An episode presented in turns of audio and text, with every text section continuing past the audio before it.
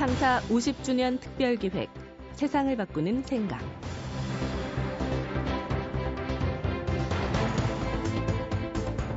중동의 봄을 불러온 튀니지의 제스민 혁명 1%가 부리는 탐욕에 저항하는 미국의 월가 점거 시위 그리고 얼마 전 우리나라의 서울시장 선거 공통점이 한 가지 있습니다. SNS라고 하죠. 소셜 네트워크 서비스가 위력을 발휘했다는 점입니다. 스마트폰의 확산과 함께 이용자가 크게 늘고 있는 SNS. 전 세계 사회, 정치, 경제 등 거의 모든 분야에서 SNS는 가히 혁명이라고 할 만한 변화를 일으키고 있습니다. 일부 부작용을 염려하는 소리도 없진 않지만 정부와 여론의 흐름을 주도하는 핵심 축으로 완전히 자리매김했는데요. 빠르고 스마트한 SNS 소셜 세상, 이 신대륙에서 우리는 과연 어떻게 소통하며 살아가야 할까요? 창사 50주년 특별기획 세상을 바꾸는 생각. 오늘 모신 분은 한국소셜경영연구원 강요식 원장입니다. 인맥과 금맥의 보고인 소셜 세상에서 성공적인 소셜 전략을 통해서 새롭고 행복한 미래를 열어갈 수 있다고 강조하는 분인데요. 강요식 원장의 소셜 리더십 이야기 같이 들어보시죠.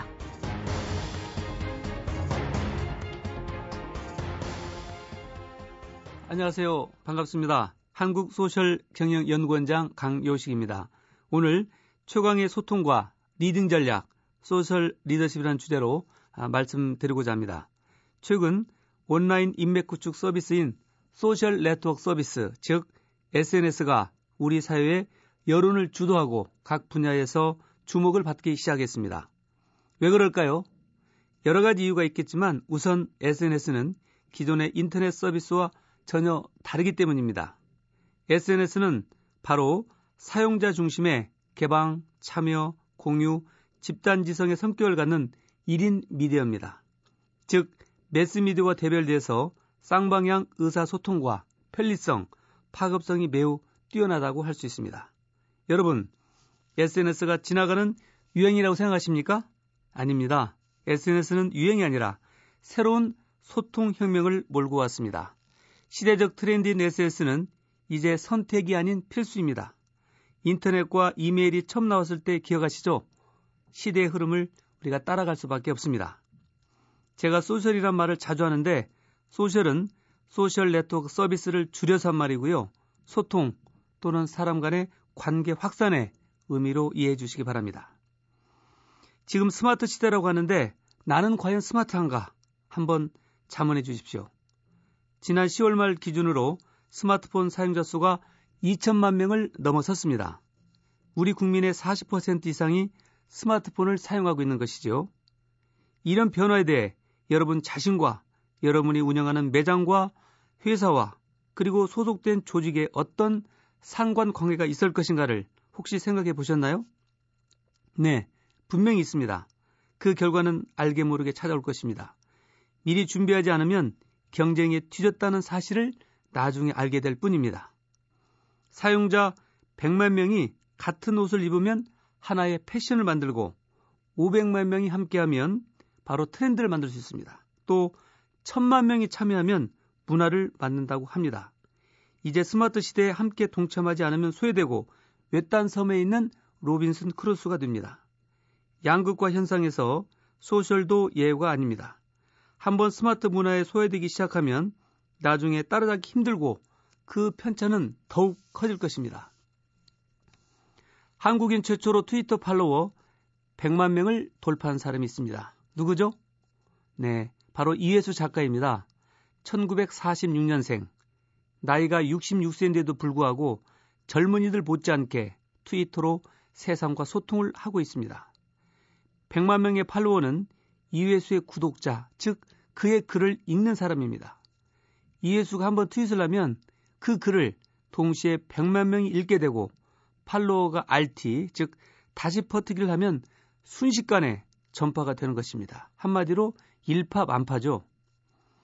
100만 명의 숫자는 3대 주요 일간지인 조중동의 구독자 다음이고 인구수로 보아서 수원시, 통합된 창원시, 울산시와 비슷합니다. 팔로워가 많다는 것은 네트워크가 넓다는 것이며 영향이 크다 하는 것을 의미합니다. 2008년 미국의 오바마 대통령의 당선, 바로 1등 공신이 무엇이라고 생각하십니까? 여러 가지가 있겠지만 트위터와 페이스북의 공로를 빼놓을 수 없습니다. 최근 오바마 대통령의 소셜과 관련된 동선을 보면 얼마나 소셜이 중요한가를 알 수 있습니다.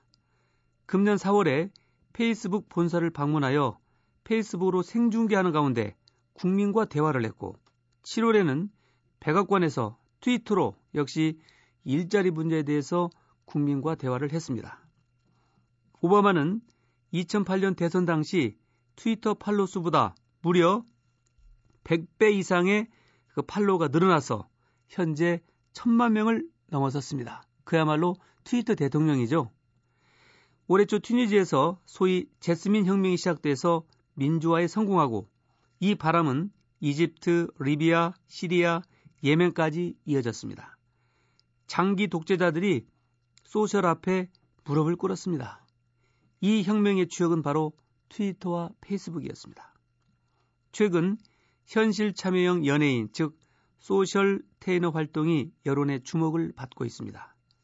영화배우 김여진 씨는 트위터 팔로워가 16만 천여 명이고 방송인 김재동 씨는 61만 4천여 명이 됩니다.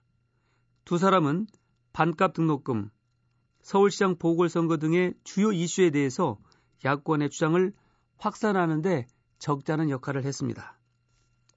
뿐만 아니라 11.6 서울시장 보궐선거에서 이회수, 조국, 공지영 씨 등의 트위터 활동에서 집단지성 힘을 유감없이 발휘해서 이 40대의 공감대를 끌어낸 사례라고 할 수 있습니다. SNS가 인력 채용에서도 중요한 도구로 활용되고 있습니다. 아, 면접 시에 필수 질문 사항 하나가 트위터 하세요? 페이스북 하세요? 이런 질문입니다. 또 인사 실무자 55% 이상이 지원자의 소셜 계정을 확인하여 당락을 결정하고 있습니다. 따라서 앞으로 취업자는 이력서, 자기소개서뿐만 아니라 블로그, 트위터, 페이스북의 관리를 더 신중하게 해야 할 것이라고 생각을 합니다. 도대체 SNS 세상, 소셜 세상은 어떤 곳일까요? 영국의 컴퓨터 과학자 팀 버너스리가 1989년 월드 와이드 웹을 세상에 발표하고 놀라운 사회 패러다임의 변화를 가져왔습니다. 그러나 인류의 발전은 여기서 머물지 않고 가상 공간에 리얼리티를 가미하여 현실화된 가상 공간을 새롭게 하고 있습니다. 소셜 공간은 이제까지 없었던 전혀 새로운 세상인 블루 오션으로 소셜 공간은 현실 공간과 가상 공간을 동시에 지배하는 공간이며 온 오프라인의 중첩지대라고 말할 수 있습니다. 또한 기존의 온 오프라인의 성격보다 관계의 밀도에서 더 강화된 그런 구조라고 말할 수 있죠. 소셜랜드는 신대륙이고 소셜랜드는 크게 두 가지의 산맥이 있습니다. 즉 인맥과 금맥의 보고라고 할 수 있는데요. 인맥에서는 수많은 사람들을 만나고 이 중에서 친구를 맺을 수 있습니다. 또 금맥이라는 커다란 시장에서는 마케팅이 이루어지고 돈을 벌 수가 있는 것이죠. 최근 SNS 상에서 인증샷 놀이, FTA를 반대하는 트윗과 유명인의 자택에서 숨 쉰 채 발견이라는 장난 트윗 등으로 SNS를 부정적으로 보는 시각이 있습니다. 그러나 이러한 시각은 정부와 보수 언론에서 일부 부추기는 경향도 있습니다. 그렇지만 SNS의 본질적인 특성으로 봐서 오히려 우리 사용자 중심이라는 관점에서는 정말 훌륭한 소통의 도구입니다. SNS를 사용하는 소셜인들은 표현의 자유라는 측면에서 자기 의견을 개진하고 동조하는 사람끼리 공감하고 관계를 확산하는 것은 참여 민주주의 차원에서 규제할 사항은 아닙니다. 다만 허위 사실을 유포하거나 상대를 비방한 일은 소셜인 이기 전에 건전한 시민으로 금지할 사항이고 또한 명백한 위법 사실에 대해서는 책임을 져야 할 것입니다. 분명한 것은 SNS는 그간 인터넷 포탈 업체가 독점적인 지위를 누렸던 편의성을 사용자 입장에서 되찾았다는 데서 큰 의미가 있다고 하겠습니다. 지금 소셜 미디어 시대라고 하는데 우리는 이를 위해서 무엇을 준비하고 있는가, 또 어떻게 준비하고 있는가, 그리고 제대로 준비하고 있는가를 면밀히 검토해야 할 때입니다. 글로벌 리더가 글로벌 환경 속에서 리더십을 효율적으로 발휘하는 사람이라면 소셜 리더는 소셜 환경 속에 리더십을 효율적으로 발휘하는 사람입니다. 소셜 리더십의 개념은 소셜 미디어 시대의 디지털 환경을 이해하고 온업, 온 오프라인의 융합을 통한 개인 및 조직 성과를 극대화하는 사람 중심의 참여, 공유, 개방, 집단 지성을 지향하는 소통의 리더십이라고 정의할 수 있습니다. 소셜 리더십은 기존의 리더십 요소의 소셜 네트워크 환경을 이해하고 이를 조직 목표에 융합하여 조직 성과를 높이는 뉴 리더십이라고 할 수 있습니다. 결국 소셜 리더십은 조직의 공동 목표를 달성하기 위하여 영향력을 행사하고 조직원을 설득하여 변화시키는 과정에서 소셜이라는 사회 트렌드를 접목하여 기존의 성과를 배가하는 변혁적인 뉴 리더십의 유형이라고 할 수 있습니다. 소셜 리더십으로 나 자신을 혁신의 주인공으로 만드는 법은 첫째, 소셜 마인드로 전환해야 됩니다. 소셜은 이미 대세입니다. 소셜의 큰 줄기에 편승하여 동행하는 것이 소통의 통로를 넓히는 길이 됩니다. 좌고우면하지 말고 소셜에 입성하는 것이 시간을 절약하는 길입니다. 둘째, 소셜 라이프를 즐겨야 합니다. 디지로그 시대의 온라인과 오프라인의 네트워크를 구축하고 신뢰를 기반으로 한 네트워크를 기술적으로 마케팅 영역까지 확대할 수 있습니다. 셋째, 소셜 경쟁력을 갖추어야 합니다.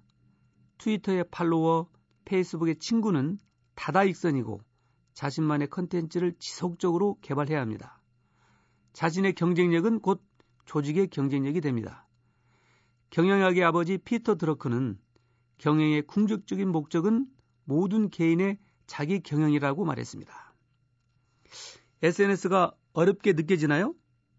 네, 인터넷이 나오고 이메일을 사용하듯이 SNS도 일상적으로 쓸 수 있는 툴입니다. 결코 SNS는 어렵지도 쉽지도 않습니다.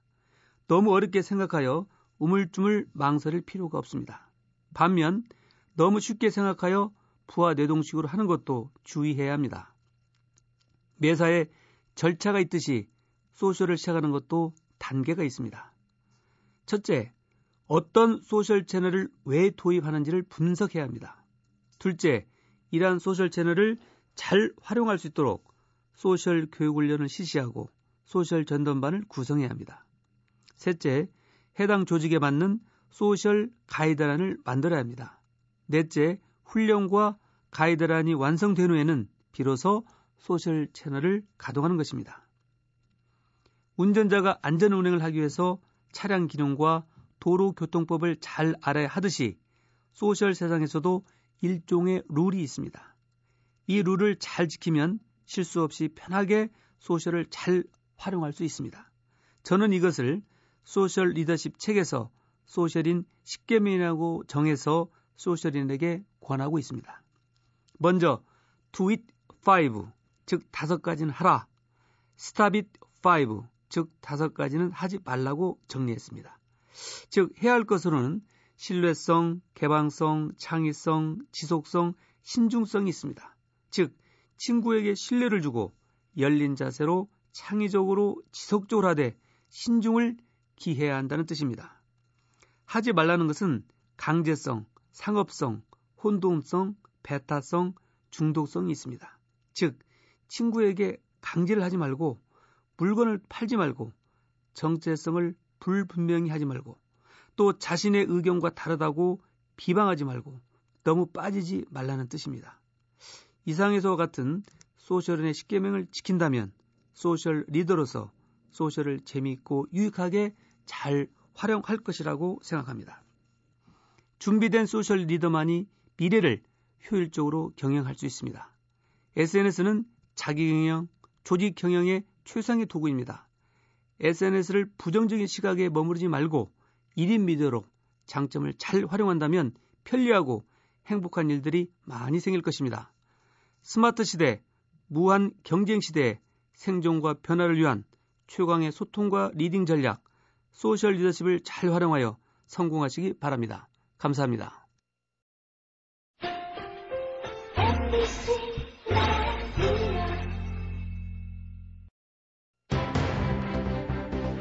소셜 세상에는 1대 9대 90의 법칙이라는 것이 있다고 합니다.